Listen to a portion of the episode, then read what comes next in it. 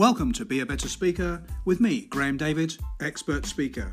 These are a series of podcasts ideal for you if you're somebody who works in L&D and training, whether you have to give meetings or briefings, or if you're a conference speaker. And they're ideal if you're brand new and you want some ways to start and get yourself going in the right direction right from the beginning. Perhaps you've been speaking for years and years and years and you just want to freshen up a little bit or if you're somewhere in between. Everything in these podcasts are designed to give you quick wins to make it easier for you to be a better speaker.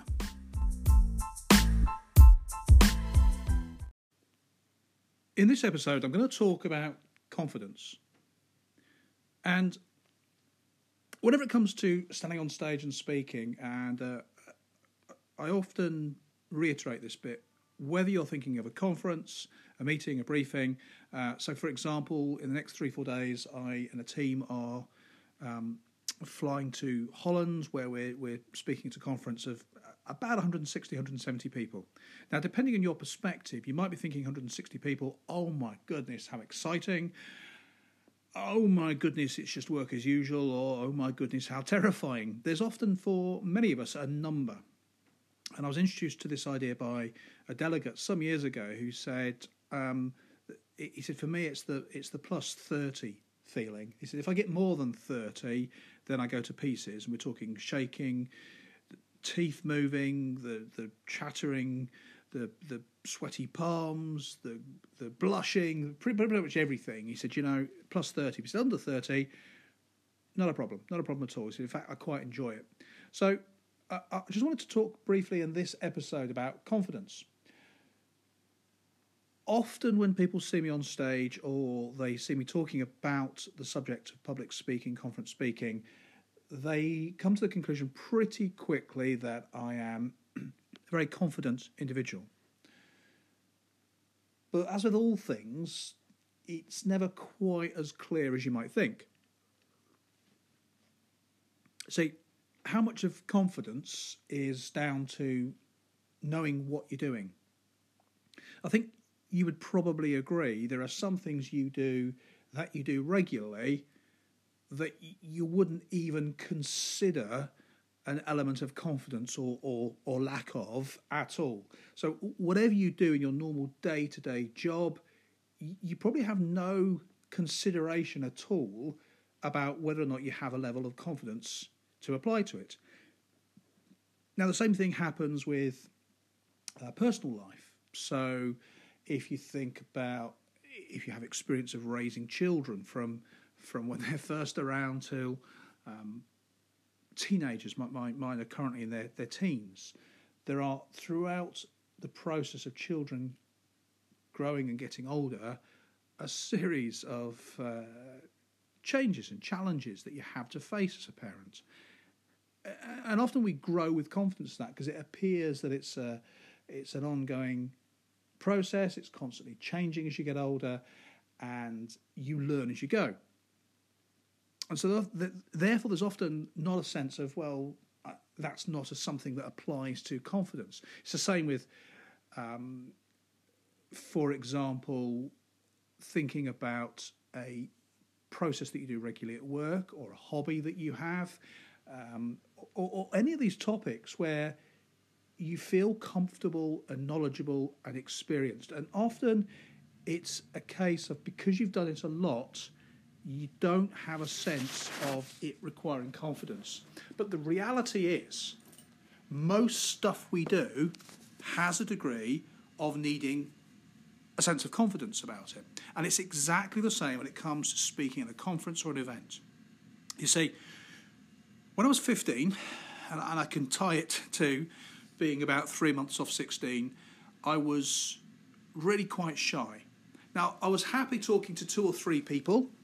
There was my there was my plus 30 or my number moments, but beyond that, I, I started to get nervous and I would speak faster.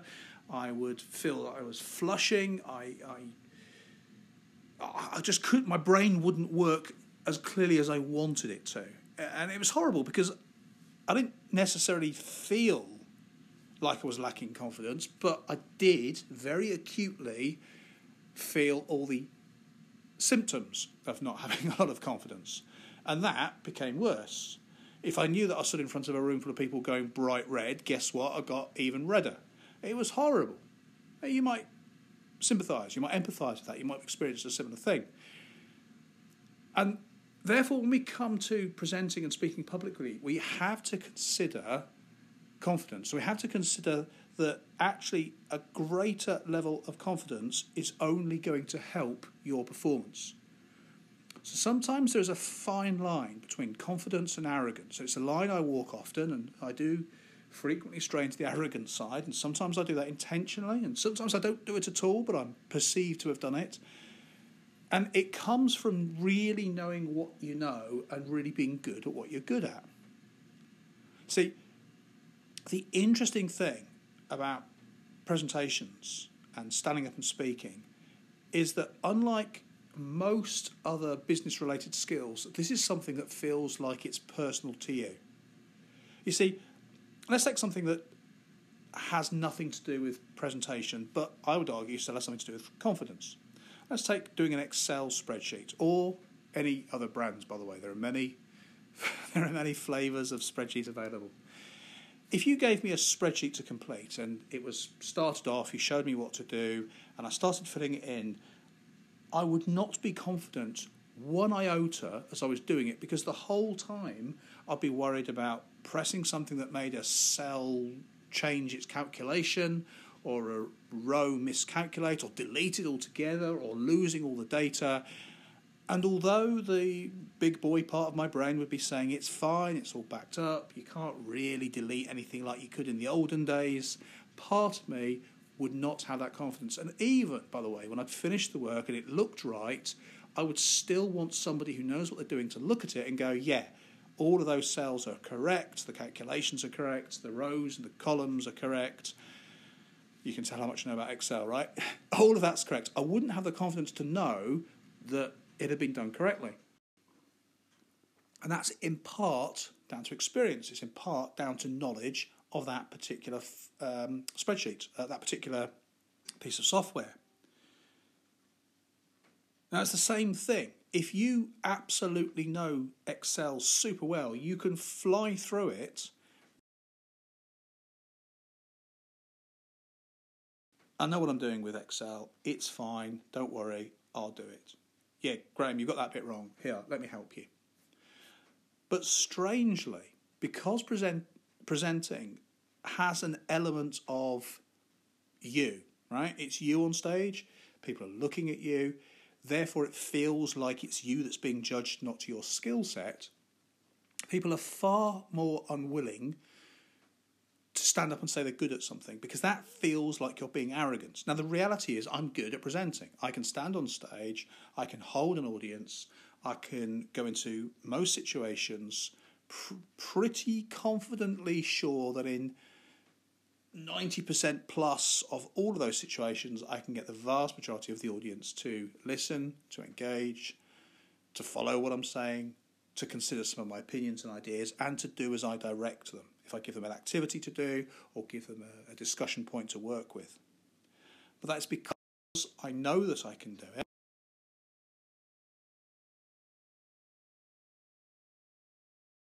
When I present.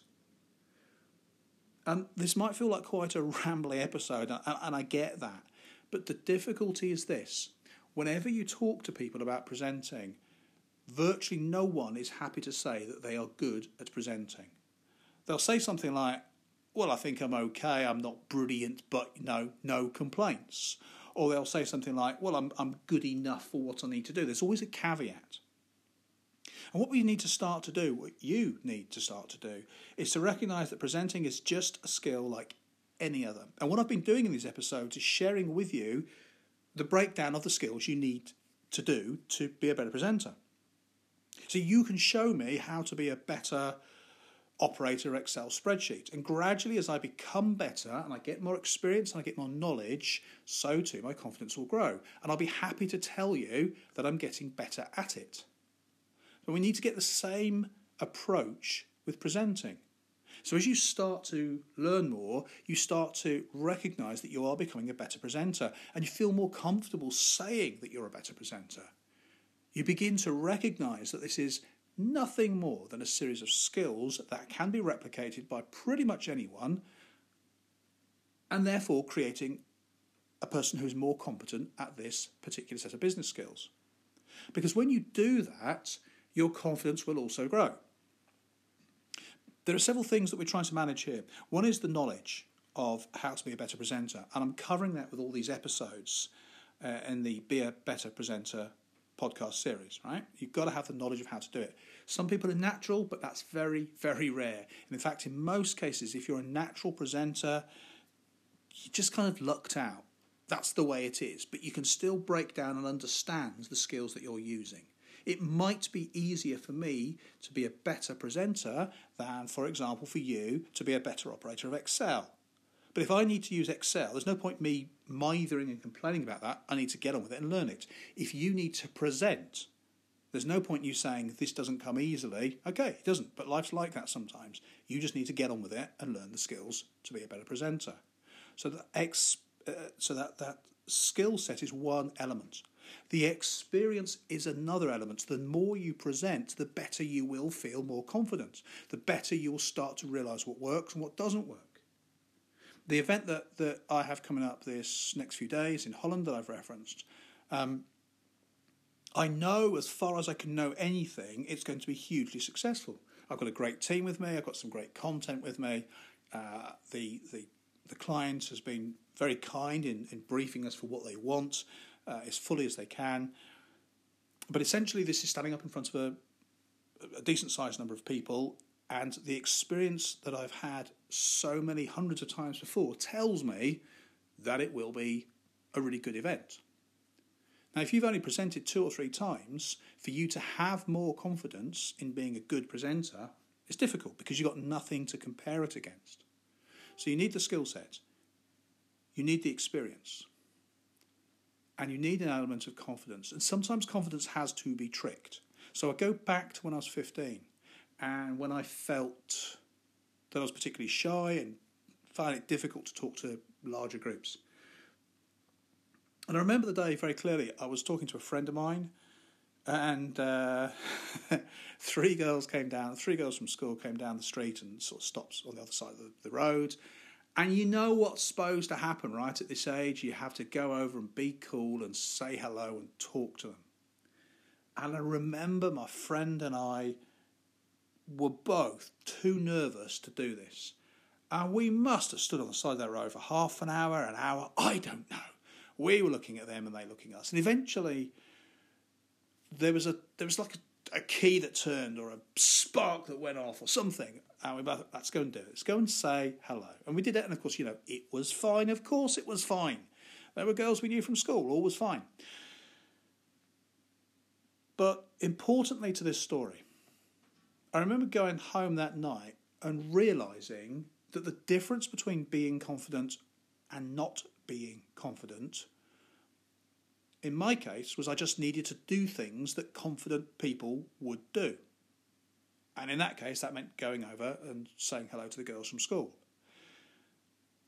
And this might sound wildly contrived at this age, but when we left school that year and we were due to start the college the following year. Uh, sorry, the, the, the end of the summer.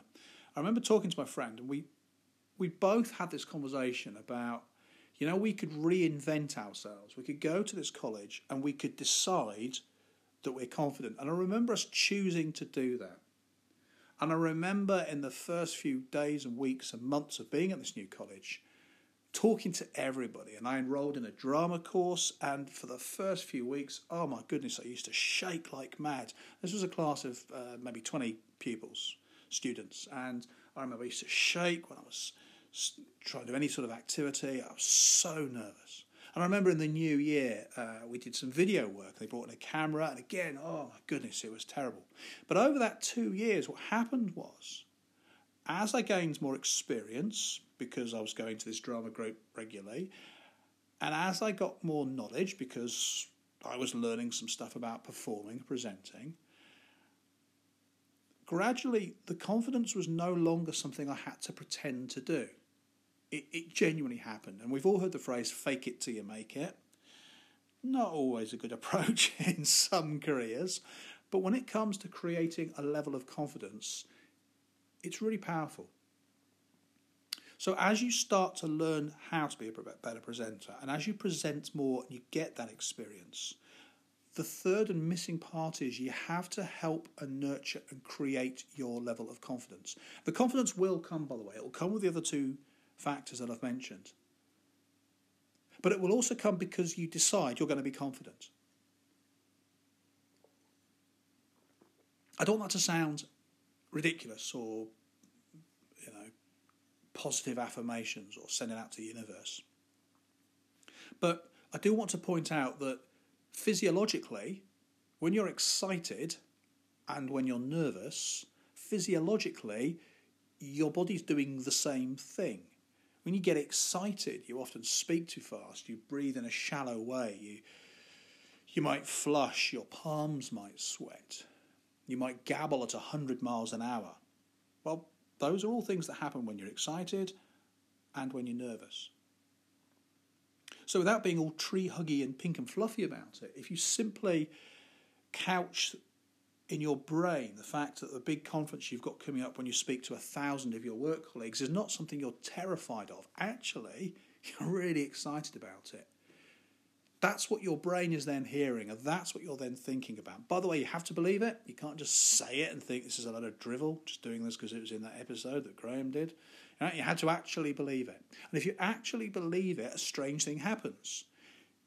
You start to become more confident because your body is recognizing in the physiological symptoms or signs that your body's giving that you are confident. And as you start to feel more confident, you start to project a more confident image. And as you start to project a more confident image when you walk on stage, people start to see you as, hey, this guy's confident people are occasionally worried about overstepping and appearing arrogant. You don't want to appear arrogant. I don't want to appear arrogant.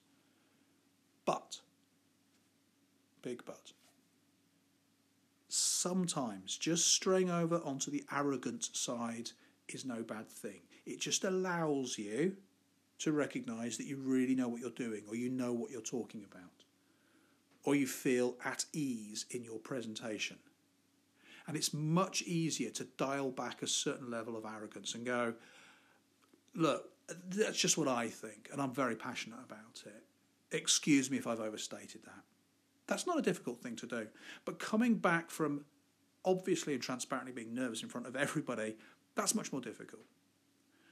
So, I really hope you like this episode. It, it, it's it's a slightly unusual episode, and I know at the beginning it felt like it rambled a little bit, but I intentionally had to bring in a number of different strands to bring them all together towards the end.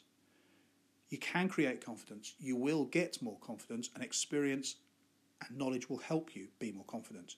But the missing part of this, the turbocharged part of this, is you've got to assume and behave that you are confident, you've got to believe that you're confident, and that confidence will then start to follow. Overstating confidence, arrogance, as I say, it's not a desirable thing, but if you occasionally really demonstrate you know what you're doing, you know what you're talking about, and that comes through in really strong, powerful confidence, that's probably okay. And it's a considerably more resourceful state than feeling nervous or having a lack of confidence. So that's all for now, and I am confident that having listened to this episode, you will be able to put some of these ideas, thoughts, and processes into place. Talk to you soon.